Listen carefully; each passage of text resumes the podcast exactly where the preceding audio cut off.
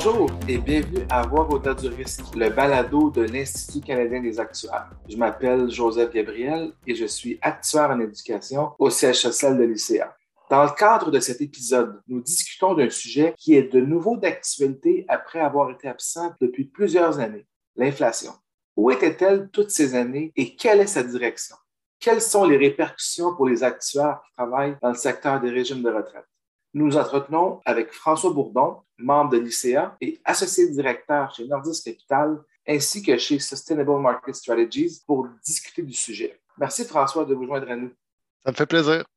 Commençons en soulignant ce qu'on veut dire par inflation et quelques-unes de ses causes. C'est quelque chose d'important ces jours-ci. Essentiellement, c'est la variation annuelle des prix d'un panier de biens et services que les gens utilisent. Exprimé en pourcentage. C'est assez commun pour euh, l'auditoire qu'on a aujourd'hui. Puis comme il s'agit d'une mesure de l'augmentation des prix des biens, c'est une mesure du pouvoir d'achat ou de la valeur de l'argent. Donc, si le prix des biens a doublé au cours de l'année, ça veut dire que le, pouvoir d'achat a diminué de moitié. Si on retourne à nos manuels d'économie 101, les causes, il y en a deux potentielles. Donc, les prix de marché est déterminé par la prévision de la demande puis de l'offre. Le prix d'équilibre s'établit là quand la demande est égale à l'offre. Donc, si euh, il y a deux façons qu'on a de l'inflation, la première fois, c'est lorsque la demande augmente puis l'offre reste la même.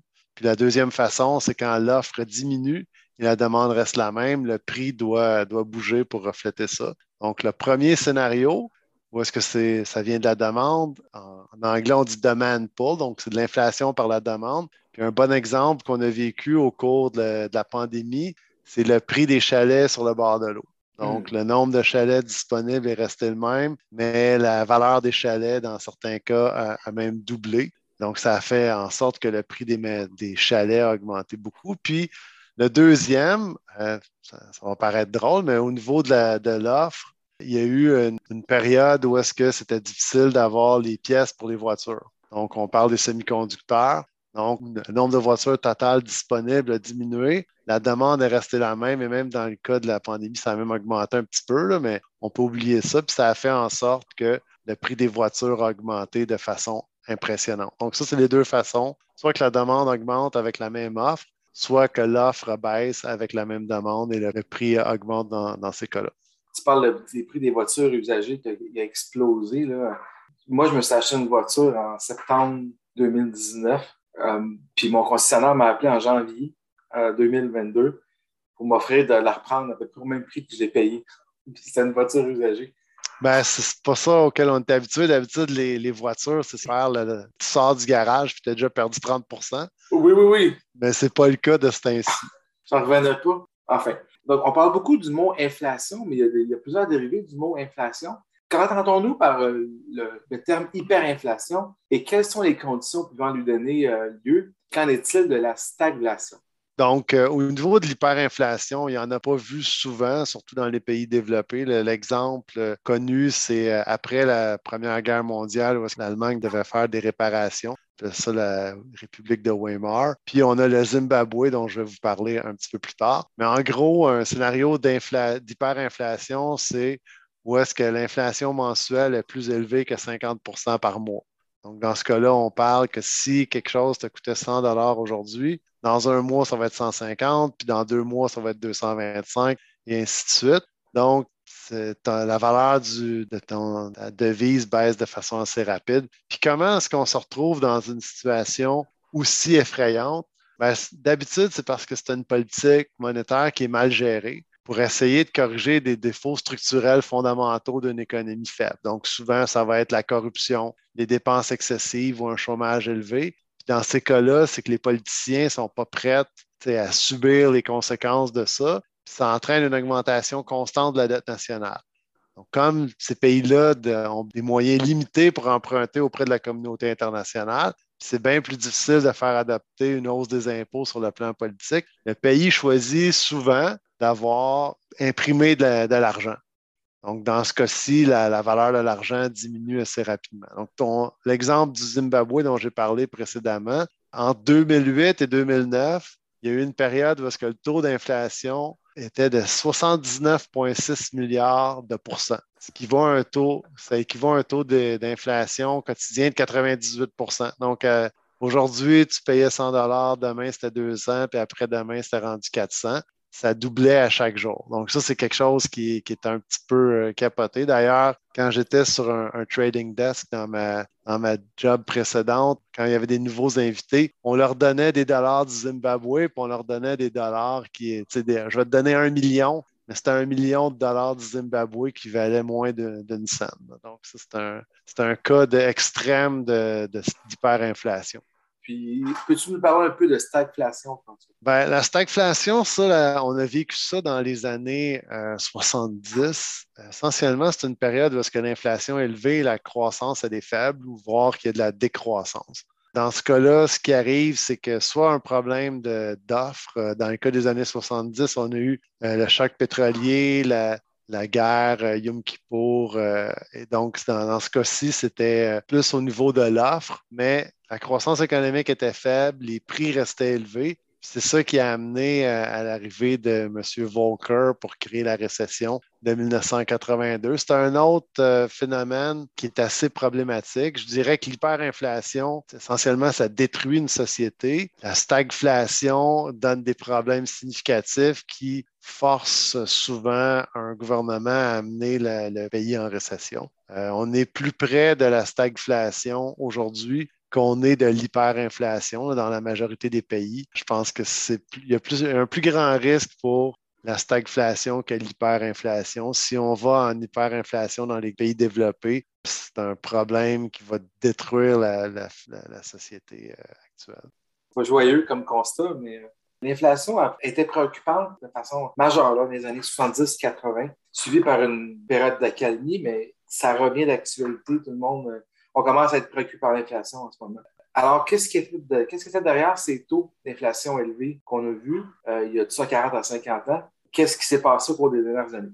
Ouais, ben, on parle, tu disais tantôt, hein, c'est, pas très joyeux comme, euh, comme, euh, comme environnement, mais la situation, c'est qu'au cours des 20 dernières années, on a une période très, très calme. C'est pour ça qu'on est inquiet quand on voit de l'inflation, parce qu'on n'en a pas eu. Donc, si je prends depuis 2000, la croissance et l'inflation ont été extrêmement stables, entre 0 et 4% chaque année, à l'exception de 2007, où l'inflation était légèrement supérieure à 4% euh, à l'exception de 2008 et 2020 au niveau de la croissance, où est-ce qu'on a eu des récessions, puis à l'exception de 2021, où est-ce que là, la croissance et l'inflation ont été supérieures à, à 4 Donc, ça veut dire que 80% du temps, entre 2000 et 2021, on était avec de la croissance et de l'inflation entre 0 et 4% Et depuis que moi, j'ai commencé à travailler à la fin des années 90, l'inflation est toujours en baisse. Tu en, as, un petit peu, puis après ça, ça arrête. c'est toujours euh, inférieur aux attentes. Donc, c'est ça qui a fait en sorte qu'on a oublié que dans les années 70,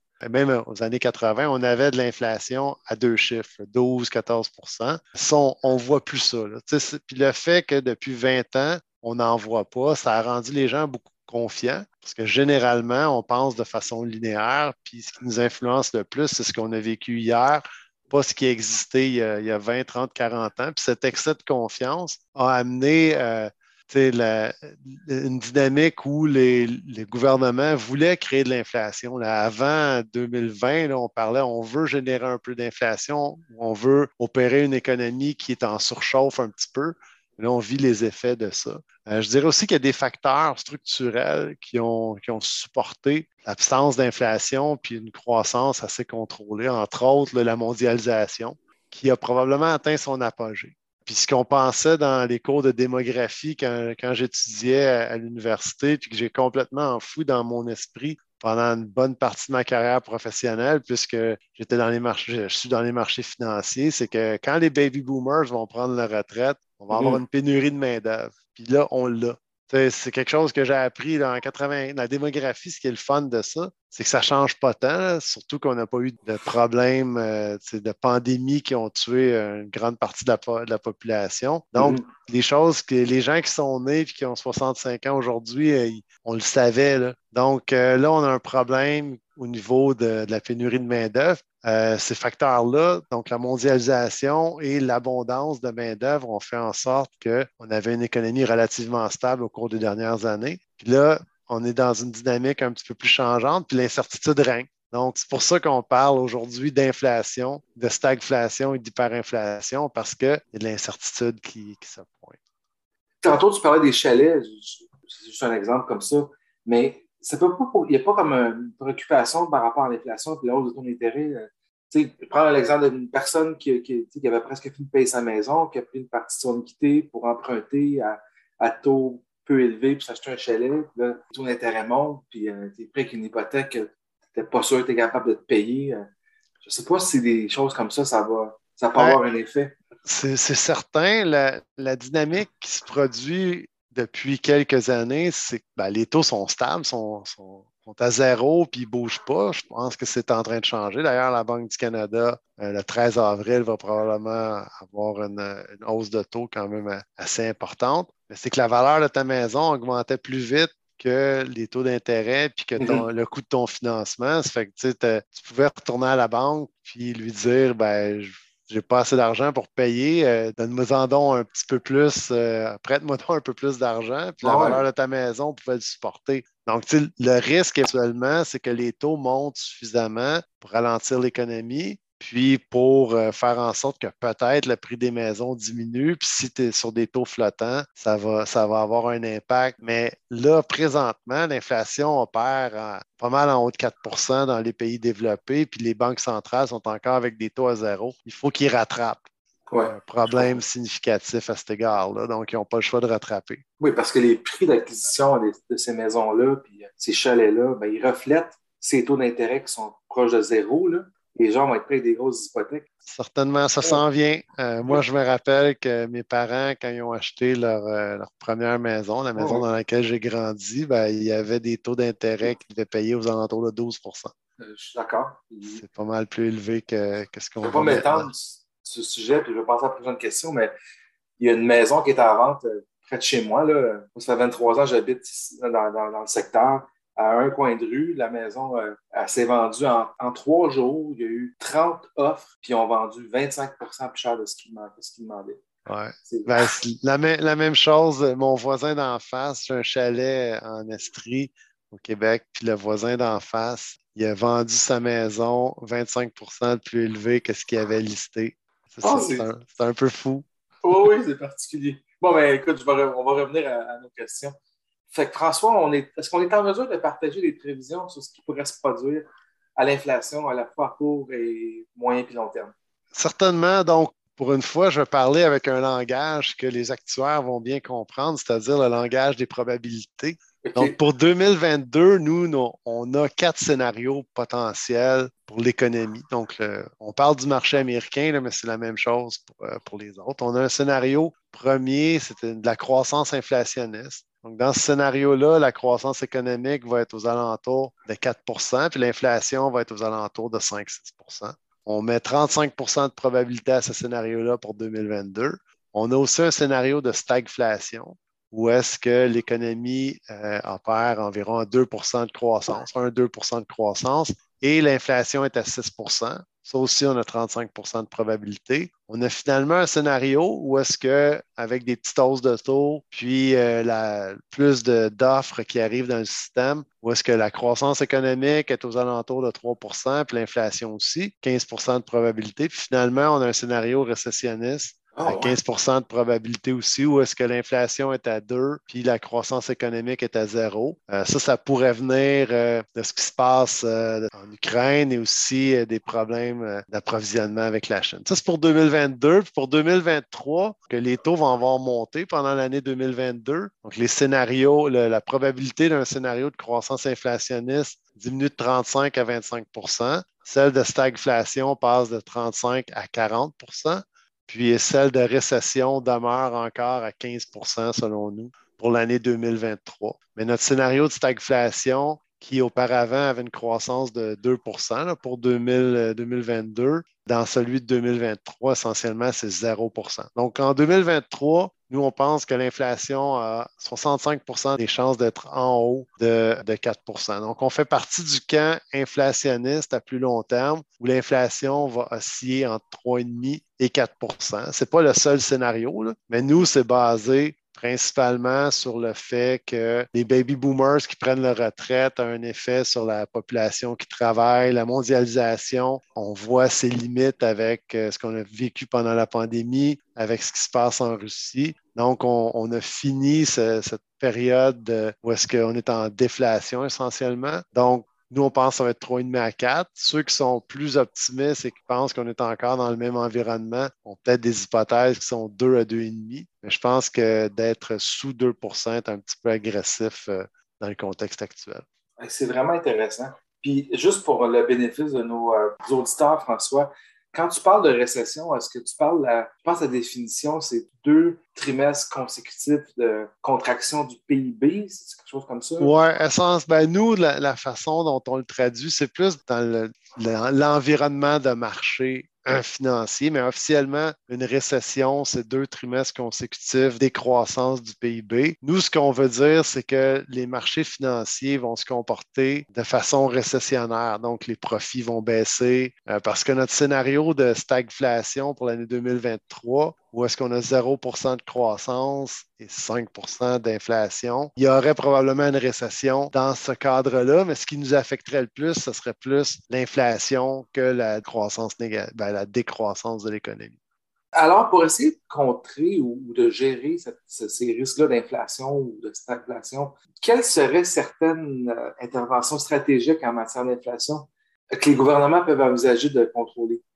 il y, en a qui font qui fonctionnent bien. Il y en a qui fonctionnent bien, puis il y en a qui fonctionnent moins bien. On peut avoir des contrôles de prix, comme il y a eu dans les années 70 aux États-Unis et au Canada. Généralement, ça fait en sorte qu'il n'y a plus d'offres, puis ça ne marche jamais. Les gens qui connaissent l'économie, qui sont moins populistes, euh, vous diront que les contrôles de prix ne fonctionnent pas. Mais certains outils qui fonctionnent, c'est de resserrer la politique monétaire. Donc, la Banque centrale, soit qui resserre la masse monétaire, soit qui augmente les taux d'intérêt, qui a essentiellement le, même effet. Essentiellement, tu veux casser le party. Tu veux faire en sorte que le prix des maisons arrête d'augmenter. Donc, si tu montes les taux d'intérêt, les gens vont pouvoir moins, moins emprunter. Puis tu veux que les entreprises qui peuvent emprunter, soit pour racheter leurs actions ou pour investir dans plein de choses, ne euh, seront pas capables de le faire. Donc, la meilleure façon pour contrôler l'inflation, c'est de restreindre la demande. Puis l'autre façon, potentiellement, le gouvernement Biden parle de ça avec son programme de dépenses, dit que de dépenser plus va amener une plus grande offre, mais ça n'a pas souvent fonctionné. Généralement, c'est la, façon la plus efficace qui est un outil assez brutal, c'est l'augmentation des taux d'intérêt. Puis le but de la Banque centrale est de ralentir l'économie juste assez pour qu'il n'y ait pas de récession et que l'inflation revienne. Mais c'est très cyclique, une économie. Ouais. Sais jamais quand tu l'as trop fait, puis pas assez resserrer l'économie, ben, l'inflation continue d'être trop forte. Donc, ça va être très, très, très difficile. Donc, pour les marchés financiers, on, a connu de belles années depuis la, crise de 2008, la crise financière de 2008. Donc, euh, un petit peu de douleur, ça, ça, va être un retour à la normale. Les banques centrales ont été très gentilles avec les marchés financiers pour toute cette période-là. Ils vont commencer à l'être un peu moins juste là, on a, parlé de, on a parlé façon un peu plus générale au niveau de l'économie globale puis, de l'inflation en général, mais si on amène ça dans le domaine euh, des régimes de retraite, justement des, prix, euh, des prestations à l'inflation comme étant une prestation contractuelle dans les dispositions du régime, alors à quoi les actuaires qui travaillent dans ce domaine devraient-ils porter une attention particulière? C'est un bon point. Donc, ça dépend de la façon dont vous prévoyez l'inflation, mais tu as souvent une hypothèse d'inflation. Tu vas avoir des hypothèses du taux d'actualisation. Tu vas avoir une hypothèse des augmentations salariales, puis la performance des actifs. Donc, ça, c'est les facteurs qui vont driver euh, essentiellement la, façon dont les hypothèses vont être prises pour évaluer le régime de retraite, puis pour prendre des décisions par la suite. Je vais vous donner mon avis personnel. Donc, vous savez que je suis un petit peu plus euh, inflationniste que la majorité. Donc, je pense que moi, l'inflation va être aux alentours de 3,5 à 4 si vous pensez que l'inflation va être plus modérée, 2,5% je pense que c'est une discussion difficile, mais moi, je miserais plus vers le haut. Euh, l'autre élément qui, est important pour l'évaluation, pour les taux d'actualisation, c'est que je pense qu'on est dans une période de répression financière où les banques centrales vont maintenir les taux artificiellement plus bas que l'inflation, principalement parce que le, fardeau de la dette est extrêmement élevé. Donc, ça, c'est quelque chose qui va continuer. Ça a commencé. On est dans cette période-là, clairement, l'inflation à 6 ou 8% puis les taux d'intérêt à zéro. C'est vraiment de la répression financière, même si les taux commencent à monter un petit peu plus. Donc, historiquement, moi, depuis le début de ma carrière, le taux normal de taux d'intérêt 10 ans était 2% de plus que l'inflation. Donc, à l'époque, c'était 2% d'inflation, 2% de rendement réel, tu as 4% de taux nominaux sur un 10 ans. Présentement, ce que je pense qui va arriver, c'est que tu vas avoir 3,5-4% d'inflation, puis zéro au niveau des rendements réels. Donc, les taux vont peut-être se retrouver aux alentours de 4% pour un 10 ans. Donc, ça, ça devrait faire partie des, hypothèses à long terme. Puis au niveau des salaires, mon impression, je ne suis pas un expert au niveau des, salaires, au niveau des hypothèses de salaire, mais le départ à la retraite des baby boomers l'essoufflement de la mondialisation puis des conflits géopolitiques pourraient faire en sorte que les hypothèses d'augmentation salariale vont être un petit peu plus importantes que le niveau de l'inflation, ce qui n'est pas le cas présentement. Présentement, l'inflation est plus élevée que les salaires, mais les salaires, quand ça commence, ça devient difficile à arrêter cette, cette courroie-là. Puis finalement, pour les actifs, on a connu une période où il y avait peut-être un petit peu trop d'argent et trop peu de biens. Euh, les banques centrales imprimaient de l'argent sans qu'il y ait vraiment de conséquences sur l'inflation parce qu'on avait la mondialisation puis un surplus d'employés. Et aussi, les fonds de retraite accumulaient plus qu'ils versaient. On n'était pas dans la période de décaissement, mais là, les baby boomers qui prennent leur retraite avec des régimes de retraite matures, ça, va devenir, il va y avoir peut-être plus d'argent qui va sortir qu'il y en a qui va rentrer. les fonds souverains, se développaient. Donc, le fonds norvégien, les fonds en Arabie Saoudite, le fonds russe, il y avait plein de fonds souverains qui déployaient du capital parce qu'ils ramassaient de l'argent avec les surplus de leur compte courant. Donc, ça, je pense que ça va faire en sorte qu'il va y avoir moins d'argent disponible à dépenser. On avait une période où il y avait trop d'argent qui chassait peu de biens parce qu'il y avait peu d'investissements. On ne voyait pas de demande ultime. Mais là, d'après moi, ça va changer. Les changements climatiques nécessitent un changement de structure industrielle ou un durcissement d'infrastructure si on est pour vivre avec les effets des changements climatiques. Et ces deux choses-là vont amener beaucoup d'investissements nécessaires donc, le niveau d'investissement nécessaire va augmenter alors que le surplus de liquidité qui venait des banques centrales, des régimes de retraite et des fonds souverains va aller de l'autre sens. Puis en plus, ça c'est plus récent, les, dividendes de la paix, donc le Peace Dividend, euh, qui existe depuis la chute du mur de Berlin, va probablement disparaître. Donc, le, le, party pour le prix des actifs est probablement terminé. S'attendre à faire 10% par année en actions ou dans les actifs privés, ce qui a été le cas pendant les 10-15 dernières années, probablement inapproprié, euh, à moins qu'on ait de l'hyperinflation.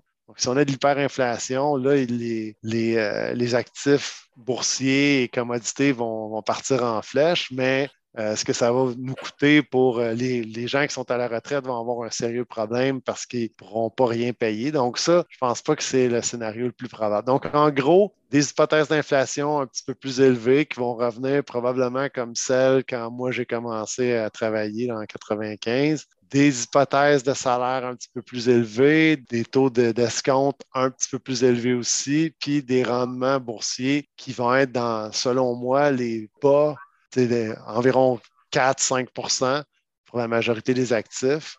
Euh, c'est ça à quoi on devrait s'attendre. Donc, euh, attachez vos ceintures, ça devrait être euh, quelque chose d'intéressant, mais de plus challenging que les années passées. Puis il y a beaucoup de régimes de retraite qui ont atteint la solvabilité ou qui sont en haut de 100% de, financement. Donc ça, ça donne l'opportunité euh, à ces régimes-là d'avoir une flexibilité pour soit les fermer ou soit avoir euh, ben, plus de flexibilité dans, nos agissements.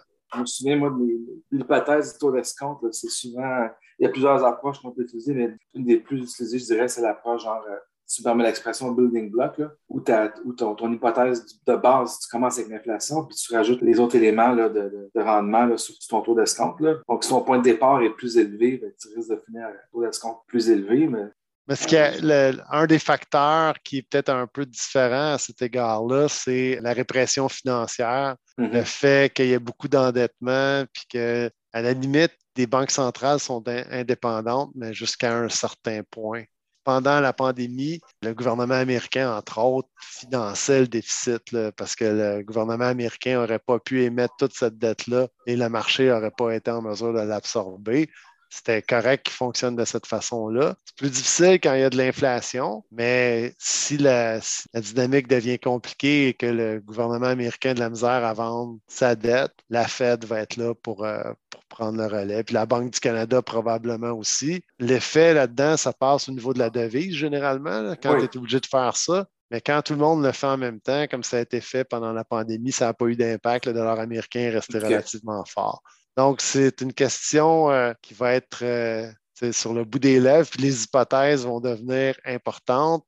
Pendant les dernières années, il y avait une stabilité, on n'avait pas à s'inquiéter trop de nos hypothèses. Je pense que la majorité des gens revisaient tout à la baisse un petit peu progressivement je revise mon inflation à la baisse, les salaires à la baisse, les escomptes à la baisse, ainsi de suite. Là, on est peut-être parti dans le sens contraire pour euh, un petit moment. Puis le choc d'inflation qu'on vit présentement, c'est soit une, fausse alarme, comme nous on le pense, euh, vraiment une remise en question ou un retour vers la normale. Oui, parce qu'un choc, si c'est un choc, mais si les hypothèses sont à long terme, là, mm-hmm. refléter un choc, c'est une chose, mais tu ne veux pas refléter ce choc-là sur 30 ans. non, c'est juste, faut t'en prennes note. Parce qu'avant, tu prenais note de la direction qui était toujours par en bas, toujours par en bas, toujours par en bas. Puis là, maintenant, ben, tu as, une remise en question. C'est un peu comme les hypothèses de mortalité où est-ce qu'on court après de la longévité qui est toujours mieux qu'on pense. Si la pandémie, peut-être que la pandémie va changer ça, ou si la pandémie avait été plus meurtrière, ben, peut-être qu'on on aurait dû revoir ça. Pas la première année qu'on fait, qu'on, va faire des changements, il faut qu'ils y pensent. Donc, le choc d'inflation qu'on vit là, je pense que c'est là où, est-ce qu'il faut commencer à y penser. Si on voit que c'est durable, disons que dans trois ans, l'inflation est encore en haut de 4% là, tu n'auras pas le choix. Euh, il va falloir que ça soit fait euh, directement. Euh, je vais encore remercier François pour ses remarques extrêmement pertinentes et infiniment intéressantes. Alors, cher auditoire, c'est ce qui met fin à l'épisode d'aujourd'hui. Si vous avez aimé ce balado, n'oubliez pas de vous abonner pour ne pas manquer les épisodes à venir. Nous avons plus de 100 épisodes dans notre série balado que vous pouvez écouter à partir des plateformes Spotify et Google Music ou à partir du blog de l'ICA, voire au-delà du. Nous vous invitons à vous exprimer. Envoyez-nous vos idées de sujets et vos commentaires à balado commercial cia ica.ca. Nous sommes aussi toujours à la recherche de contenu à publier sur notre blog Voire au-delà du. Partagez vos idées de sujets à l'adresse voire du risque à commercial cia ica.ca. Merci encore, François. Super. Je m'appelle Joseph Gabriel et merci d'avoir écouté Voir du risque.